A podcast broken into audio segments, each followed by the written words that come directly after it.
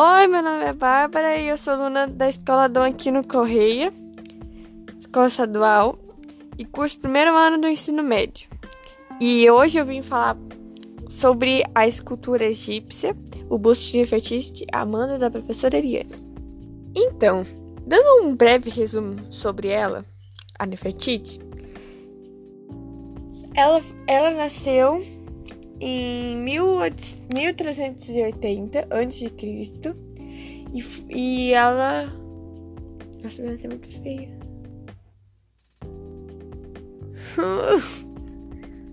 Nascida em 1300 a.C., ela foi uma famosa rainha do Egito, esposa de Amenhotep IV, o único faraó monoteísta que fazia referência apenas um único deus, o rei Sol Atom, pertenceu à 18ª dinastia, também conhecido como rei Akhenaton, e, teve, e tiveram seis filhas.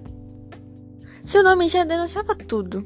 tudo é, todo mundo, não todo mundo, cara. É, muita gente considera ela como um símbolo de beleza.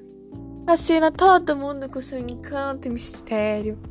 Até porque o nome dela, na, na real, significa a mais bela. E daí veio essa que ela é um grande símbolo de beleza. Pouco se sabe sobre a vida dela, mas até onde tem conhecimento, Nefertiti meio que sumiu depois que o reinado do, do esposo dela acabou. E, e tinha poucas imagens que retratavam o que aconteceu com ela nesse período de tempo. Então ficou um mistério. Acredita-se, segundo estimações de egiptólogos, que ela tenha falecido em 1345 a.C., entre os nove anos de reinado do seu marido. Nefertiti também era famosa na época. Ela recebeu um status elevado quase igual ao do marido dela. Quase. Então, e alguns estudiosos por aí acreditavam que ela tinha governado como corregente por algum tempo e ela era a força por trás da nova religião. Deixando um resumo sobre a vida de Nefertiti de lado, vamos para a obra. No do século XX, os alemães encontraram uma obra e denominaram ela como Busta de Nefertiti. Obra que, que se tornou a principal referência estética de beleza feminina do Egito Antigo. Perto de 50 centímetros de altura, encontrado em estado quase perfeito, chamava mais atenção mesmo eram os olhos. Enquanto um estava completo, o outro estava totalmente vazio. Que dava a parecer que a obra estava incompleta motivos místicos, acreditavam que a obra nunca foi terminada porque a beleza dela poderia invejar os deuses.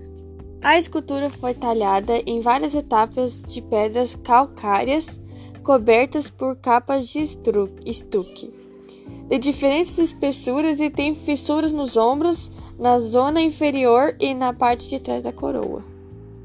A imagem do busto é alongada, o rosto é simétrico com maçãs proeminentes e nariz perfeito.